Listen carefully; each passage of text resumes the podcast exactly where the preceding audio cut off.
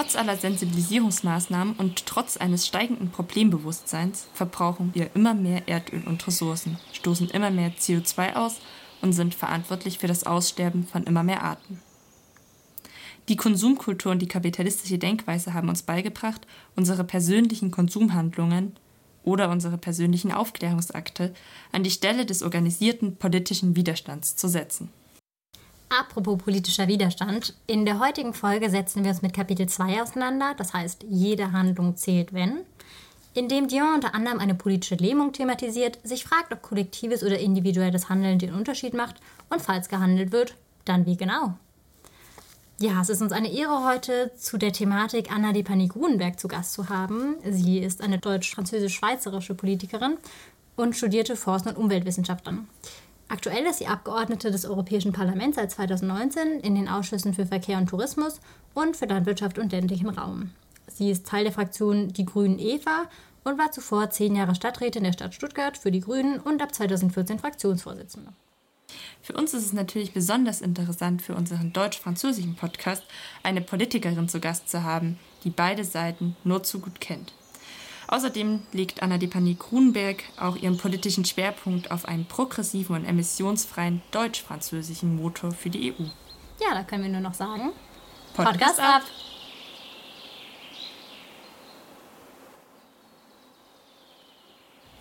Herzlich willkommen, Frau Anna Depani Grunberg. Es freut uns sehr, dass Sie heute in unserem Podcast zu Gast sind. Hallo, guten Tag, ich freue mich auch. Ja, ein herzliches Willkommen auch von mir. Und ja, wir freuen uns besonders, dass wir heute eine deutsch-französische Politikerin zu Gast haben für unseren deutsch-französischen Podcast. Und wir freuen uns halt, dass wir sie interviewen dürfen, da sie ja letztendlich die deutsch- und die französische Seite wahrscheinlich nur zu gut kennen dürften. Und ihr politischer Schwerpunkt ja auch darauf liegt, dass sie für einen emissionsfreien deutsch-französischen Motor für die EU einstehen. Genau, und unsere erste Frage, wenn wir jetzt gleich einfach so starten, wird sich auch um diesen emissionsfreien Motor der EU drehen, nämlich um den European Green Deal. Ja, beim European Green Deal handelt es sich ja um eine Art Fahrplan von der Europäischen Kommission, die die Netto-Treibhausgasemissionen von der EU möglichst auf Null reduzieren soll. Und so soll Europa ja zu einem der ersten klimaneutralen Kontinente werden ja, in Zeiten von Corona, in dem wir ja immer noch sind, haben sich die Prioritäten natürlich verständlicherweise von der Europäischen Kommission, vom Europäischen Parlament wahrscheinlich verschoben. Und so ist der European Green Deal zumindest ja medial, so wie wir es jetzt empfunden haben, etwas in den Hintergrund gerückt. Und wir wollten Sie jetzt einfach fragen, wie es gerade um diesen Deal steht, dass Sie uns so ein kurzes Update geben können. Ja, das ist natürlich eine sehr interessante Frage. Ich würde sagen, aus der innereuropäischen Perspektive, wenn man da zwischen Kommission, Rat und Parlament agiert, kann ich nur sagen, der Klimawandel ist nicht weg, ist nicht weg von der Tagesordnung. Er ist medial nicht mehr ganz vorne, das stimmt. Aber in allen Diskussionen, sei es, wie wir jetzt der Corona-Krise begegnen, wie wir den Aufbauplan machen, wie wir den wirtschaftlichen Aufschwung, den wir ja brauchen nach diesem Zusammenbruch, wie wir alles gestaltet, kommt das Thema Begegnung mit dem Klimawandel, wie gehen wir da voran, wie ändern wir unsere Art zu wirtschaften, immer vor. Also es ist nicht weg. Und es ist sogar hin und wieder ein Gefühl, dass es da eine Chance gibt, vielleicht gewisse Steps schneller zu machen, als sie uns vorher erschienen. Also es ist so ein bisschen zwiespältig. Ganz klar, als die Krise kam und wir und natürlich uns auch sehr viel mit Gesundheitssystem, Globalisierung, Impfstoffe, Zahlen von Kranken und wieder gesunden und äh, leider auch verstorben beschäftigt haben, war das medial nicht mehr so präsent. Ist ja auch klar, so eine plötzliche und sehr bedrohliche Situation rückt die langen Krisen im Hintergrund. Aber mittlerweile sehen wir eben Klimakrise und auch die Biodiversitätskrise, also der Artenverlust, der mit der Klimakrise zusammenkommt und noch andere Faktoren sozusagen mit sich einbezieht. Alles ist nicht weg von der Tagesordnung. Wir versuchen, diese verschiedenen Krisen gemeinsam zu begegnen. Ja, wenn Sie sagen, dass man die Krise als Chance nutzen kann, hat man ja gerade auch in Corona-Zeiten mitbekommen, dass es eine Diskussion gab, ob man eher nachhaltige Unternehmen oder auch Sektoren unterstützt. Das könnten wir gerne noch vertiefend auch diskutieren, aber wir wollten Sie jetzt noch mal fragen, im Punkto deutsch-französische Zusammenarbeit Welche Rolle bzw. welches Potenzial schreiben Sie denn der deutsch-französischen Partnerschaft in der Durchsetzung von klimafreundlichen Normen auf EU-Ebene zu? Wir haben ja jetzt auch gerade gesehen in der Corona-Zeit, dass sich Macron und Merkel nochmal zusammengesetzt haben, um gemeinsam ein Corona-Paket zu schnüren. Wie sieht das aus, wenn es um Klimathemen geht? Man kann es hoffen und am Anfang hat man die deutsch-französische Kraft sozusagen vermisst und sie kam jetzt dann doch wieder sehr dominant aber sehr, sehr freundlich und sehr verbindend trotzdem. Und ich finde auch, das ist ein sehr schönes Bild. Über Jahre habe ich immer vom deutsch-französischen Tandem gesprochen. Mittlerweile mag ich lieber vom Ruderboot sprechen, weil wenn wir beide auf, also ich meine Deutschland und Frankreich auf dem Tandem egal welche Richtung. Und wenn die anderen Länder sagen, hä, wo fährt ihr denn hin? Das ist, passt uns gar nicht, dann haben wir gar nichts gewonnen. Das heißt, ein Ruderboot ist ein viel schöneres Bild. Wir sind da zu 27 drin. Wenn natürlich die zwei kräftigsten Ruderer, Ruderinnen in diesem Boot nicht die gleiche Richtung einschlagen, dann wird es gar nichts. Also es ist sozusagen eine Voraussetzung, dass Europa überhaupt kräftig ist, dass Deutschland und Frankreich, dass äh, das deutsch-französische Tandem sich gut versteht. Und nachher ist es aber auch wichtig, die anderen zu begeistern und auch mitzunehmen zu machen in diese Richtung. Und sonst dreht sich alles im Kreis und überhaupt nimmt keine Fahrt auf. Und ja, die Ratspräsidentschaft, die von Deutschland, die jetzt auch begonnen hat, und die neue Merkelische Rolle, ich denke, sie ist ja jetzt auch da nochmal mit Freude in dieser Rolle reingegangen, zumal auch ihre Freundin Ursula von der Leyen jetzt äh, Kommissionspräsidentin ist ist schon etwas, was sehr besonders ist und es gibt Hoffnung, zumindest hat man sich jetzt ausgesprochen für eine gemeinsame Solidarität. Das war am Anfang überhaupt nicht abzusehen und man hat sich ausgesprochen, auch nicht nur solidarisch die Wirtschaft wieder aufzubauen und die Betroffensten jetzt zu helfen, sondern auch langfristig gemeinsam zu hirnen. Ob dann tatsächlich eine richtig große sozialökologische Wende eintritt, wie es in vielen Reden so durchklingt, das ist noch abzuwarten. Aber zum Beginn jetzt kann man sagen, äh, die ersten Steps sind gelegt, dass äh, zumal von der Struktur, von den Geldgeberstrukturen und wie wir das alles angehen, man doch Hoffnung schöpfen kann, dass es was wird. Was natürlich sehr wichtig wäre, wäre, dass meines Erachtens auf der nationalen Ebene wir auch mehr grünen Input hätten. Wir haben wenig Regierungen, wo Grün sehr stark ist. Oft sind es äh, Juniorpartner, die sehr viele Kompromisse machen mussten, um an die Regierung zu kommen, wo dann Klimaschutz zwar in den Programmen steht, aber wenn es wirklich ans Eingemachte geht, ich sage jetzt einfach mal das Thema Arbeitsplätze, kann ganz, ganz schnell dann doch sozusagen die alte Welt, die Arbeitsplätze von jetzt gemeint sein. Und wir Grüne, wir denken logischerweise auch an die Arbeitsplätze, aber eben auch welche, die es in 20 Jahren noch geben sollte, ja. Und da ist es eine andere Perspektive. Und da sehen wir einfach, dass wir zum Beispiel eine Annalena Baerbock äh, oder einen Herrn Habeck oder einen Herrn Jadot hin und wieder in diesen Verhandlungen im Rat auch echt vermissen. Das würde schon auch noch einen großen Unterschied machen. Ja, genau. Jetzt haben Sie ja schon so ein bisschen auch die Zusammenarbeit angesprochen, die ganz wichtig ist. Und unsere nächste Frage soll sich außen um die Zusammenarbeit jetzt im EU-Parlament drehen. Und wenn man jetzt zum Beispiel nochmal auf den European Green Deal zurückkommt, da heißt es in einem Werbevideo von, der, von einer offiziellen Webseite der Europäischen Kommission am Ende des Videos, wie Europeans are ready. Ja, und das ist jetzt so ein bisschen unsere Frage, wie Sie Ihre Kollegen im EU-Parlament wirklich als ready, also als bereit für diese ganzen Veränderungen einschätzen, die halt beispielsweise so ein European Green Deal mit sich ziehen würde. Genau, und da halt vielleicht in Hinsicht darauf, dass es natürlich die verschiedenen politischen Orientierungen gibt und da natürlich auch ganz verschiedene Interessen vertreten werden müssen. Aber selbst auch in Ihrer Fraktion, wo Sie sitzen, bei den Grünen beziehungsweise bei der Europäischen Freien Allianz, genau, da wird es ja auch schon Unterschiede geben und das interessiert uns jetzt. Ja, es ist schon mal schön, wenn alle zusammen sagen, wir sind bereit. Aber ich habe ja dieses Bild vor Augen, wenn man in einem großen Saal auf dem äh, Podium sitzt und sagt, wer denkt, dass wir in dieser Welt Veränderungen brauchen, dann heben fast alle die Hand.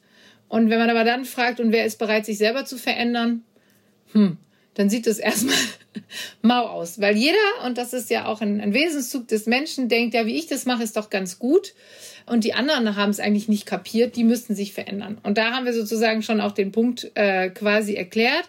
Ja, Europäer und Europäerinnen merken, es muss sich was ändern, merken auch, es ist möglich, etwas zu verändern. Wir sehen es einfach in den letzten Jahren, wie viele Krisen wir begegnet sind und was auch alles Neues auf uns zukam.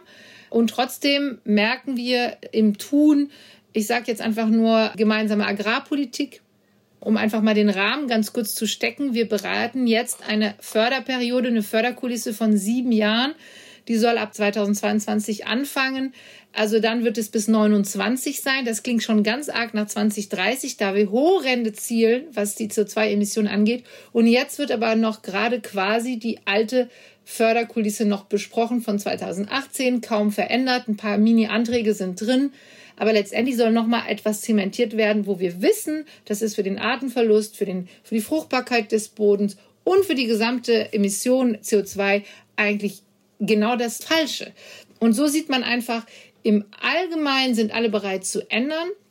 Wenn es dann aber um tatsächliche Veränderung auch von Berufsbildern, von äh, gefühlt, so haben wir es doch immer schon gemacht und auch von Strukturen, mal sagen, Interessensvertretungen, die auch gewachsen sind, weil es die Strukturen genau gibt. Und das ist ja auch ein Wesenszug von, äh, von Politik.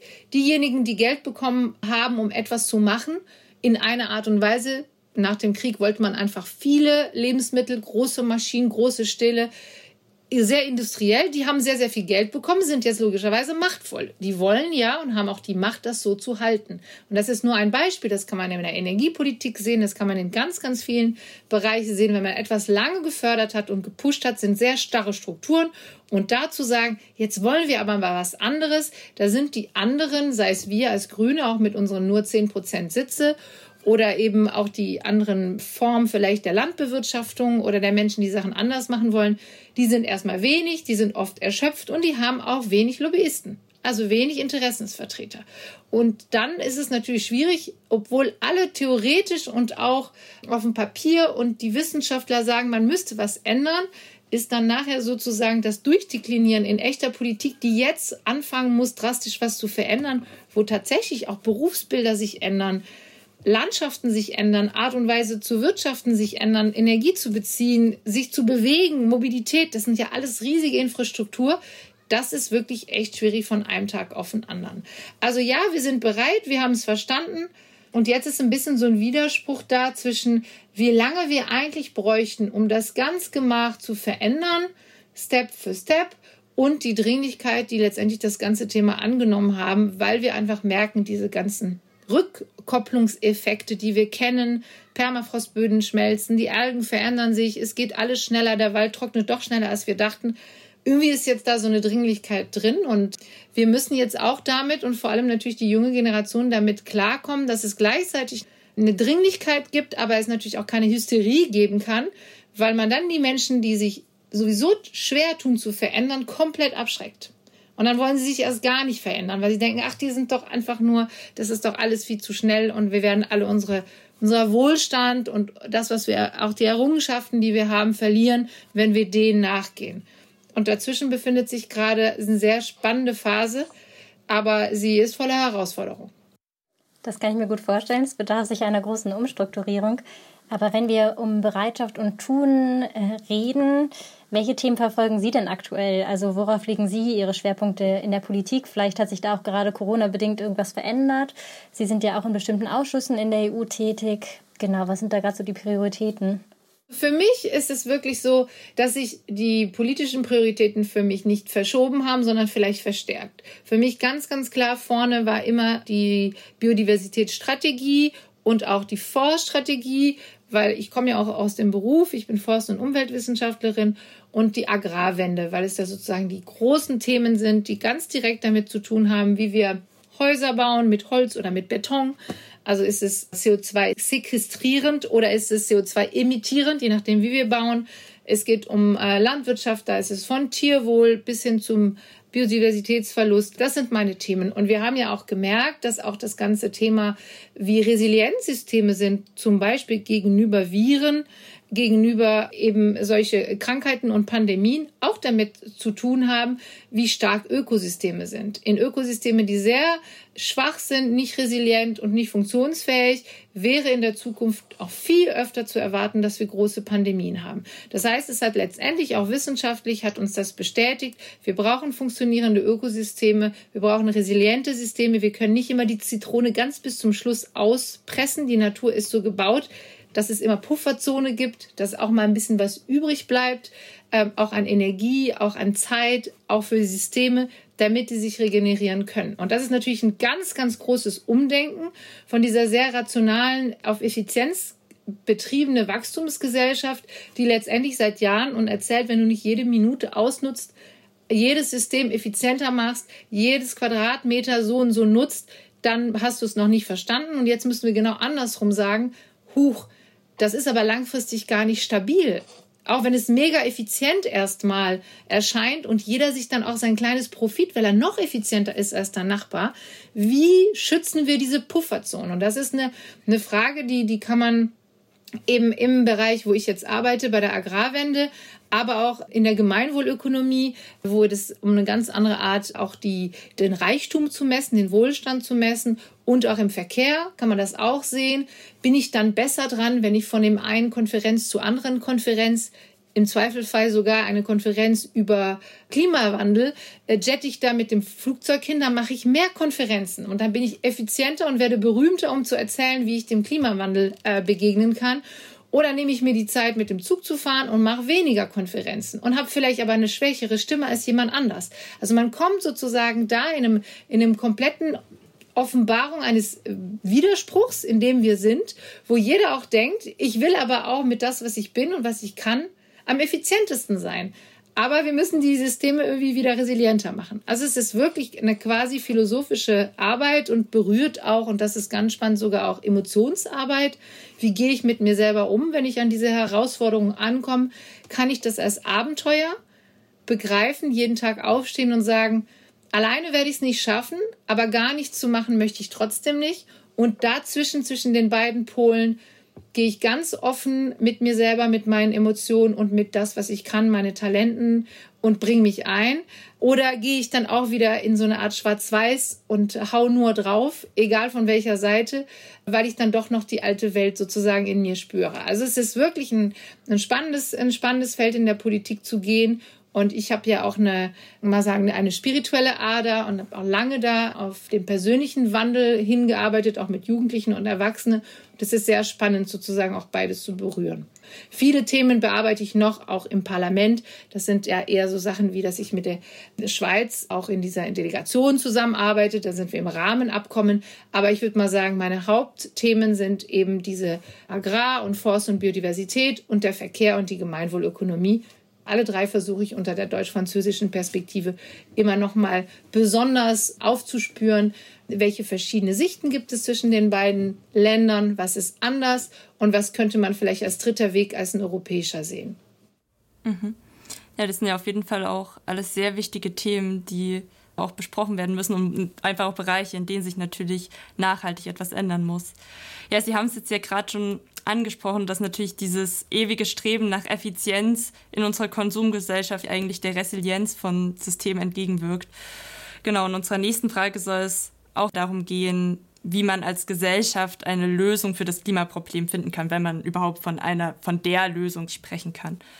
Genau, und dafür haben wir noch ein Zitat aus dem Buch kurze Anleitung zur Rettung der Erde, was diesmal aber gar nicht selber von Siri Dion ist, sondern Dion zitiert in dem Buch Kirkpatrick Sale das ganze individualistische Schuldgefühl des, was du für die Rettung der Erde tun kannst, ist ein Mythos.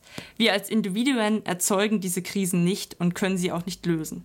Ja, das ist relativ schwarz-weiß gemalt und im Prinzip klingt dieses Zitat ja am Ende so, als könnte man mit seinen individuellen Handlungen gar nichts ich will nicht sagen für die Rettung der Erde, aber gar nichts nachhaltig tun.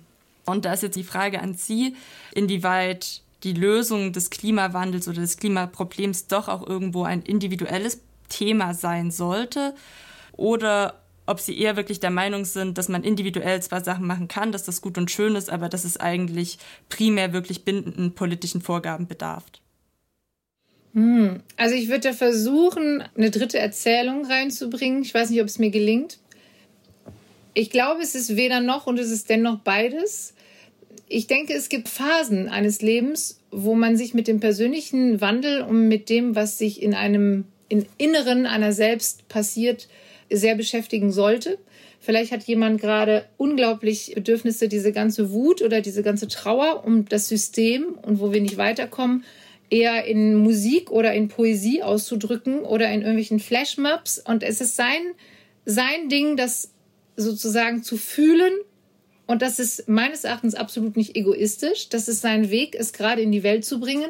Und es kann andere Menschen, die vielleicht eher gerade in einer Phase sind oder vom Typ her eher diejenigen, die organisieren, äh, diejenigen, die Demos machen wollen, die in die Politik gehen wollen oder die darüber forschen wollen, die werden von, von, von den anderen auch mit inspiriert.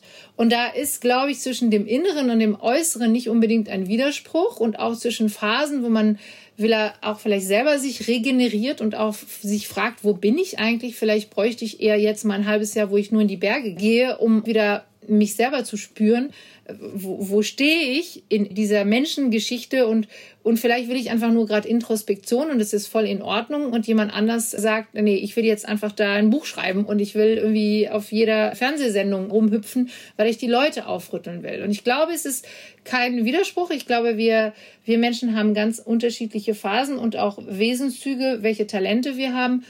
Und wahrscheinlich ist eines der Schlüssel, es eben genauso zu akzeptieren, wie es bei einem selbst gerade ist und sich auch nicht aufzuregen, wenn man gerade eben denkt, aber eigentlich müsste ich mich doch mehr motivieren und ich müsste da mehr Zeitung lesen. Also ich höre das ganz oft und ich denke, das ist, scheint mir dieses man müsste, man müsste anders sein, auch eine wahrscheinlich einfach eine verlorene Energie.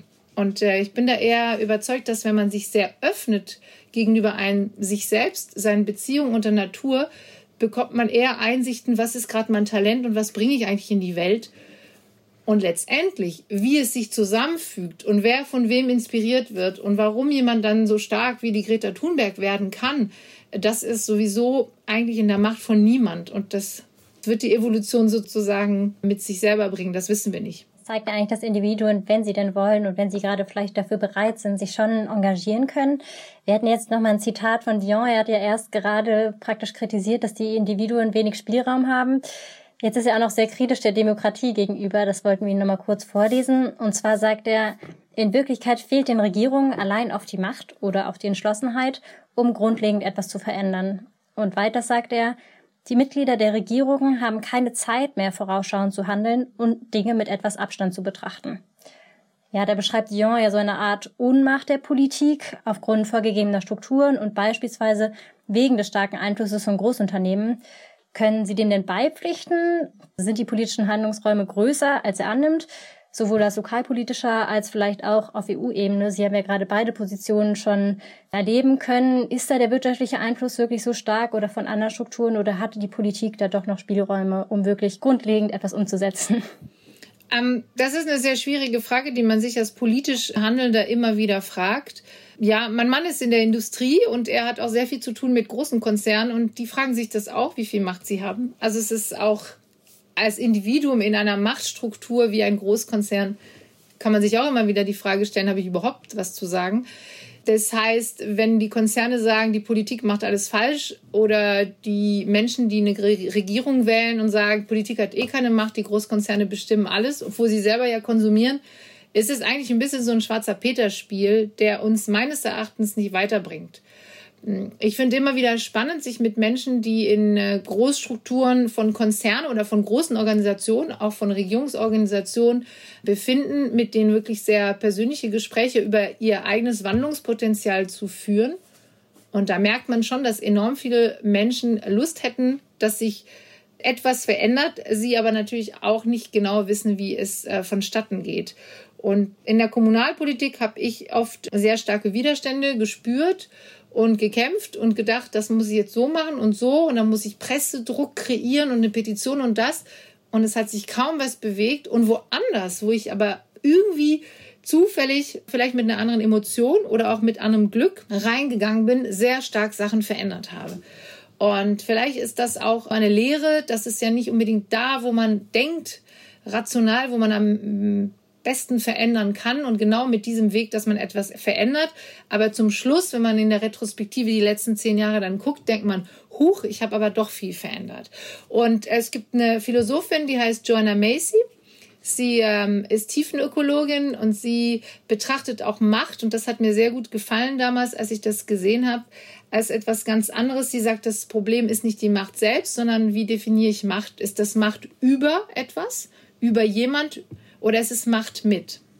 Und wenn ich dann ein bisschen einen innerlichen Shift vollziehe und sage, ich möchte eigentlich Macht haben, weil ich etwas machen will. Und etwas verändern kann ich ja nur, wenn ich in irgendeiner Art und Weise machtvoll bin. Und ich glaube, wir sollten uns auch und wir Frauen erst recht nicht ähm, immer kleiner stellen. Ja, wir wollen auch etwas machen, wir wollen etwas verändern, also wir, wir wollen Macht haben. Aber ich will nicht Macht über die Menschen, über Strukturen oder über die Natur, sondern ich will Macht mit. Ich will mit dir etwas machen. Ich will mit der Natur in Co-Creation gehen. Ich will mit der Gesellschaft etwas verändern. Und dann offenbart sich Macht als, als etwas, was gar nicht äh, brutal oder auch gar nicht negativ ist, sondern eben je nachdem, welche Intention dahinter ist. Und die Joanna Macy arbeitet sehr stark mit dieser Intention, weil sie sagt, letztendlich Menschen sind nicht fähig, so groß alles durchzudenken, was passiert durch ihr Handel, dass sie oft eigentlich in einer Position der extremen Zögerlichkeit oder Verzweiflung verfallen, weil sie denken, okay, also wenn ich jetzt die Glasflaschen kaufen, dann müssen sie geputzt werden in irgendwelchen Fabriken, dann ist es doch vielleicht schlechter fürs Klima, dann doch wieder Plastik oder meine eigene Flasche und dann muss ich, aber dann verliere ich die so oft und dann ist vielleicht die Bilanz schlechter und dann irgendwann mal weiß man überhaupt gar nicht mehr, was man kaufen soll, wie man handeln soll. Und sie geht sehr, sehr stark auf im Inneren spüren, was ist wirklich meine Intention. Ich arbeite an dieser Intention und gebe zu, dass ich manchmal nicht wirklich weiß, aber meine Intention stimmt. Und wenn Menschen alle nach einer starken Intention und zum Beispiel eben eine Gesellschaft zu kreieren, die wieder mehr die Rhythmen und die äh, Phasen der Natur und der Regeneration der Systeme sozusagen mit sich einbringt, dann werden sie schon die richtigen Lösungen finden, wenn auch nicht alles auf einmal, aber die Intention zählt. Und das hat mir sehr geholfen, auch nicht so zögerlich zu sein mit Vorschlägen, weil dann versucht man eben was und wenn die Intention wirklich von allen Handelnden gut ist, positiv ist, kraftvoll ist, dann merkt man ja auch, wenn man ein bisschen aus dem Ruder läuft, wenn man vielleicht das eine oder das andere als Kollateralschaden oder als Entwicklung nicht bedacht hat, aber mit einer guten Intention kann man den Kurs auch wieder korrigieren. Und das finde ich irgendwie für mich etwas stimmiger, als zu sagen, niemand hat die Macht oder, oder alle haben die Macht oder irgendjemand hat die Macht über mich ja, diese Definition von Macht mit oder Macht über, das war jetzt auf jeden Fall sehr spannend. Und ja, in unserer nächsten Frage geht es auch wieder ein bisschen, man kann fast sagen, um Macht, aber eher in Richtung, wie kann Europa im Bezug auf Klimawandel Macht mit dem Rest der Welt ausüben. Und dafür gibt es erstmal wieder ein Zitat von Dion. Wir können nicht mehr unabhängig vom Rest der Welt überlegen oder handeln. Unsere Antworten müssen komplex und ganzheitlich sein. Genau, das Klima macht halt einfach nicht an den Grenzen halt. Das sollte mittlerweile allen bekannt sein. Und es ist natürlich auch logisch, dass sich eine Lösung jetzt nicht von heute auf morgen über Nacht finden wird. Aber wenn es halt eine Lösung gibt, ähm, sollte die doch zumindest irgendwie immer in Richtung auch globaler Lösung gedacht werden. Wie sehen Sie in diesem Zusammenhang die künftige Rolle der Europäischen Union gerade weltweit im Klimaschutz? Und kann die EU da auch eine Art Vorreiterrolle einnehmen? Meines Erachtens kann sie und sollte sie auch und ist vermutlich auf dem Weg. Die EU hat eine unglaublich alte Kultur und ist vielleicht auch diejenige, die am ältesten, vielleicht ist auch im asiatischen Raum mit China Indien und Japan auch etwas Ähnliches, aber Europa hat auf jeden Fall eine sehr alte Kultur der Ausbeutung. hat auch eine wunderschöne Kultur in allen anderen möglichen Bereichen. Ich will das jetzt nicht sozusagen, dass ich da die europäische Kultur fertig mache, aber sie hat auch wirklich intrinsisch schon seit Jahrtausenden diese Idee, des Feudalismus oder der Ausbeutung von anderen Völkern oder die Ausbeutung von Natur. Und hat aber auch dadurch einen enormen Schatz an Philosophien und an unglaublicher Musik und an unglaublicher auch Architektur und Städtebaukultur und an Technik entwickelt. Das ist faszinierend. Aber Europa ist sozusagen auch die Wiege eben dieses Systems, was gerade zum Verhängnis wird. Und deswegen finde ich, dass es natürlich die Voraussetzung und letztendlich auch die Verpflichtung oder man sagen die Verantwortung aus diesem Fehler heraus und aus diesem Wohlstand heraus, der dadurch, dadurch erzeugt wurde, Lösungen anzubieten. Seien sie eben technischer Natur oder im Zusammensein der Menschen, sei es in der Bildung. Und ich glaube, das ist wirklich an der Zeit, ganzheitlich zu denken. Und ich denke, mit den SDGs, mit den Sustainable Development Goals, die auch die EU äh, stark im Fokus genommen hat und jetzt mit dem Green Deal und der Strategie für Biodiversität, kommt es immer mehr und mehr äh, klar, wir werden die Probleme nicht hier ein bisschen dort lösen und dort, sondern wir müssen die ganze Zeit schauen, was hat das für einen Impact auf das Soziale. Ich erinnere nur an die Gilets Jaunes Bewegung. Kann nicht das eine machen und das andere komplett vergessen. Und ähm, da müssen wir schauen, wie, wie die EU das schafft mit dem Thema Postwachstum, vielleicht Gemeinwohlökonomie, Post-Corona-Wirtschaft, sich neue Sachen einfallen zu lassen, die letztendlich auch bekannt sind.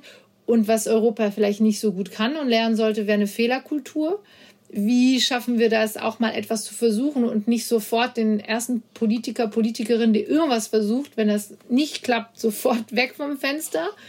Und eine Sache gefällt mir sehr gut noch von der Bildung für nachhaltige Entwicklung, war ja eine Dekade der UN, dass man gesagt hat, die Hauptqualität, was man sich bemühen sollte, als staatliche Institution jungen Menschen beizubringen, sind unsere Werte, logischerweise die Solidarität, die Schwesterlichkeit, und die Gleichheit und die Freiheit, solche große Werte, aber als Technik vor allem die Selbstwirksamkeit. Also die äh, Bildung für nachhaltige Entwicklung war für mich so spannend, als ich sie studiert habe und angewandt habe, dass es nicht darum geht, Jugendliche müssen jetzt wissen, wie die Bäume heißen und wie funktioniert das mit dem Phosphatzyklus oder wie auch immer. Oder wie sind auch die ganzen Strukturen der verschiedenen Länder in ihren politischen Systemen entstanden und die juristischen Systeme. Alles schön und gut kann man sich bis zum Abwinken rein vertiefen. Aber was sehr wichtig ist, ist die Selbstwirksamkeit. Neben dem ganzen anderen Wissen, das auch wichtig ist, also dass wir auch Menschen haben, äh, die Chemie studieren und wissen, wie man dann vielleicht auch chemische Prozesse wieder andersrum repariert, ist sehr wichtig. Aber wichtig ist vor allem, einen Sinn dafür zu entwickeln, ich bin wirklich selbstmächtig. Es ist nicht nur das, was mir die Lehrer erzählen oder die Eltern, sondern ich merke, ich tue etwas und es verändert sich was in mir im Inneren und auch im ganz kleinen im Äußeren. Und wie gehe ich mit dieser Gestaltungskompetenz letztendlich um? Wie fühle ich mich nicht überwältigt von zu viel Verantwortung und wie fühle ich mich nicht komplett nutzlos? Und dieses sollte auch die Europäische Union leben, sagen, okay, wir sind in der Welt, wir haben einen Einfluss auf die Welt mit unserem Lieferkettengesetz zum Beispiel, was wir nächstes Jahr angehen wollen, werden wir schauen, dass wir vielleicht nicht durch ganz plumpe Gesetze dazu beitragen, dass Amazonas abgeholzt wird und die letzten indigenen Bevölkerungen, die dort wirklich wissen, wie Artenvielfalt äh, zu retten ist, auch noch irgendwie durch sehr unachtsames und ganz schlimmes Handeln da den Garaus machen. Wir, wir können sehr viel tun, auch in unseren Handelsstrukturen, um eben Verantwortung in die Welt zu übernehmen. Und das sollten wir meines Erachtens auch tun. Das gibt auf jeden Fall Hoffnung, sich irgendwie zu engagieren. Dion ist ja eher da so ein bisschen pessimistischer immer. Aber wenn wir über Wirksamkeit reden, habe ich wieder ein Zitat von ihm. Und zwar sagt er, es wird uns nur gelingen, wirklich etwas zu verändern, wenn Millionen von uns handeln und wenn Bürger und Abgeordnete zusammenarbeiten, um den Einfluss der Wirtschaft zu übertreffen. Ich denke, dass man auf jeden Fall sagen kann, dass die Zusammenarbeit wichtig ist. Und Sie haben ja auch über persönlichen Wandel und Emotionsarbeit zuvor geredet. Sie wurde erst letztes Jahr, 2019, ins EU-Parlament gewählt. Ich denke, davor war sicher ein langer Wahlkampf der erst das möglich gemacht hat. Und deswegen ist es, glaube ich, gerade richtig, Sie zu fragen, wie denn Teile der Gesellschaft sensibilisiert werden können, die nicht glauben, von der Thematik betroffen zu sein. Ja, da hat der Cyril Dion trotz seines Pessimismus, wo er äh, woanders vielleicht nicht gerade auf Resonanz stößt, bei mir hat er recht. Logischerweise ist es etwas, was eine Aufgabe von vielen ist, letztendlich habe ich keine Antwort auf die Frage, gebe ich zu. Ich habe vielleicht ein Bild, was interessant ist, was mich immer wieder motiviert. Ähm, das ist die Wandlung von der Raupe zum Schmetterling. Das finde ich eine sehr, sehr schöne Geschichte. Es ist ein Fakt, es ist äh, biologisch, aber es ist auch eine Geschichte. Wir wissen, dass im Körper von der Raupe, die langsam älter wird, sich kleine Zellen befinden, die sich Imagozellen heißen. Und am Anfang haben auch Biologen nie gewusst, was sind das für Zellen. Die haben ja gar keine Funktion und eigentlich in jedem Organismus hat jede Zelle ja in irgendeiner Art und Weise eine Funktion. Und diese Imagozellen, die haben letztendlich am Anfang einfach nur eine andere Frequenz, wie sie vibrieren und sind sozusagen machtlos. Und immer mal versuchen sie sich zusammen, äh, also sie teilen sich, versuchen sich zu klumpen und der Körper der Raupe denkt, das ist ein Eindringling oder irgendwas Ungesundes und versucht es sogar auszuspulen aus dem Körper. Aber die Raupe altert und diese kleinen Klumpen vibrieren immer mehr miteinander und klumpen sich sozusagen mehr und haben immer noch keine Funktion. Und irgendwann mal passiert was ganz Spezielles. Diese verschiedenen Klumpen spüren sich oder in irgendeiner Art und Weise treten sie in Verbindung und bauen kleine Zellen, die so Brücken machen. Und dann wird die Raupe tatsächlich immer älter und löst sich auf. Und zwischen diesen kleinen Klumpen und diesen Bahnen, die entstanden sind, obwohl man nicht den Eindruck hatte, dass dein Plan dahinter ist, weiß auf einmal jede Zelle, was sie zu machen hat. Und das ist der Körper des Schmetterlings, der entsteht. Und deswegen müssen jetzt alle Millionen von Menschen gleichzeitig den Wandel vollziehen. Nach diesem Bild eigentlich nicht. Äh, es braucht einige Zellen, es braucht immer mehr Zellen, es braucht auch vielleicht sogar Menschen, die eben gar nicht wissen, warum sie gerade das tun, was sie tun, aber sie spüren, dass sie einfach sich einer neuen Welt und einer neue Art zu sein verschreiben und dann wird sich das irgendwann mal finden und natürlich die alten Strukturen werden vielleicht auch voneinander einfach sich auflösen. Und wenn etwas Neues dann schon entstanden ist, kann auch das Neue auf einer ganz anderen Art und Weise. Und vielleicht ist es weder das Bild von, äh, von Dion noch meins, sondern noch mal was ganz anderes, was kommen wird. Und das, glaube ich, in diese Neugierde zu bleiben, wie dieses Abenteuer sich vollzieht. Und ich glaube letztendlich, das Leben hat Lust zu leben. Das ist einfach eine Regel, ich kann sie nicht beweisen, sie spüre ich einfach. Und wenn ich mit jungen Menschen zusammen bin, auch mit euch beiden, sehe ich das einfach. Das Leben hat Lust zu leben. Und deswegen äh, werden sich Wege finden. Und klar weiß man nicht, welche Umbrüche stattfinden und wie viel Leid oder wie viel große Bewegung auch an Migration oder schlimme Teils- oder große Klimakatastrophen, was das wird, das ist klar. Und wir müssen alles, jeder tun, wo er jetzt steht, um mal sagen, offensichtliche Gefahren zu bändigen. Aber zum Schluss wird wahrscheinlich der Wandel einen Weg gehen, den wir heute gar nicht erahnen können. Ja, den unsere Generation dann aber am Ende wahrscheinlich miterleben wird. Genau. Also wir werden wahrscheinlich in spannende Zeiten kommen. Das sowieso. ja, und jetzt sind wir tatsächlich auch schon bei der letzten Frage von dem Interview angekommen. Und ja, die soll sich jetzt noch mal ein bisschen auf das Zitat, was Lea vorhin vorgelesen hat, beziehen, wo es nämlich um die Zusammenarbeit zwischen Bürgern und Abgeordneten ging. Und wie können wir jungen Menschen gerade in Deutschland und Frankreich diese Zusammenarbeit zwischen Bürgern und Abgeordneten wirklich positiv unterstützen, uns vielleicht auch selber politisch oder jetzt auch nicht politisch ähm, engagieren, um aber letztendlich wirklich einen positiven Druck, sage ich mal, auf die Politik auszulösen.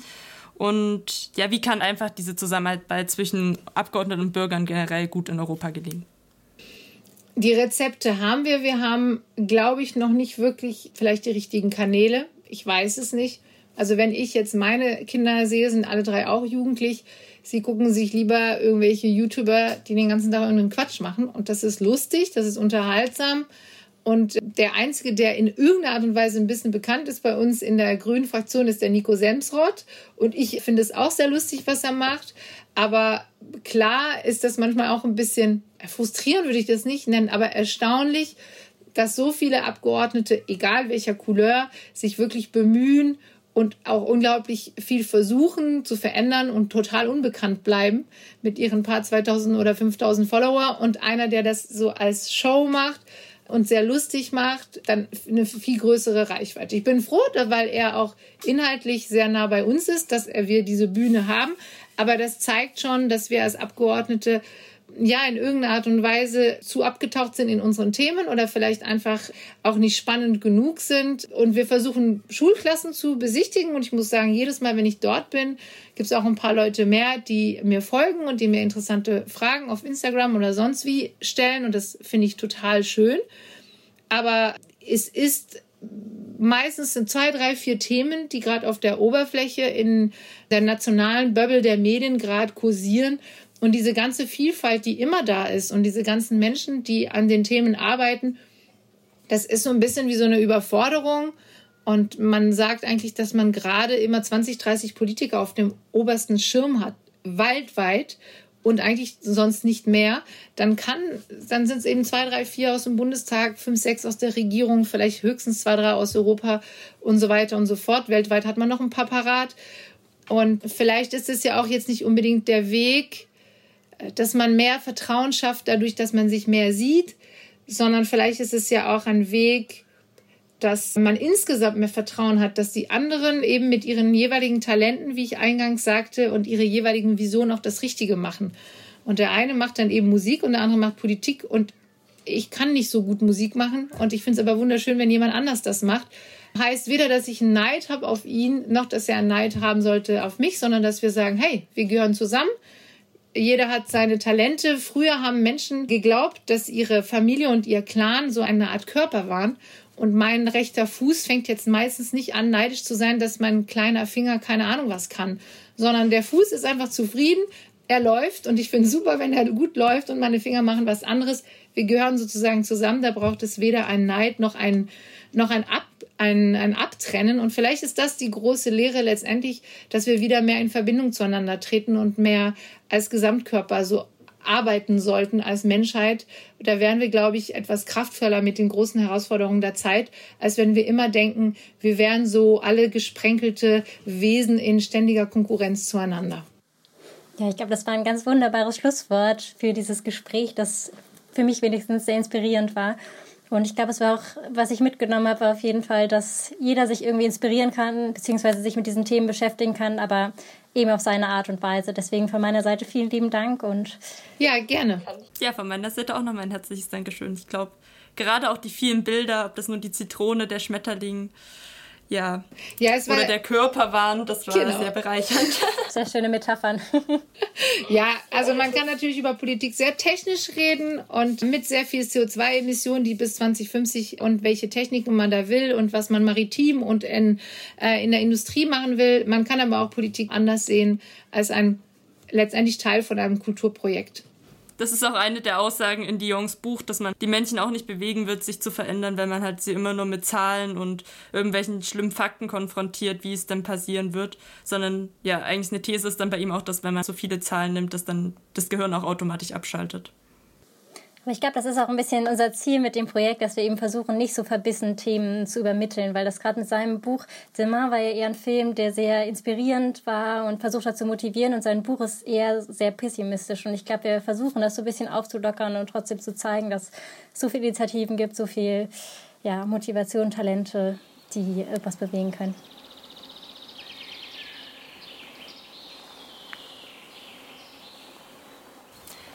War unsere Podcast-Folge mit Anna Depany-Grunberg, einer deutsch-französisch-schweizerischen EU-Abgeordneten, die Teil der Fraktion Die Grünen EVA ist. Zum Thema Jede Handlung zählt, wenn.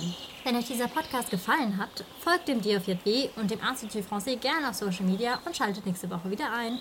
Bis zum nächsten Mal. Vielen Dank fürs Einschalten und bis bald.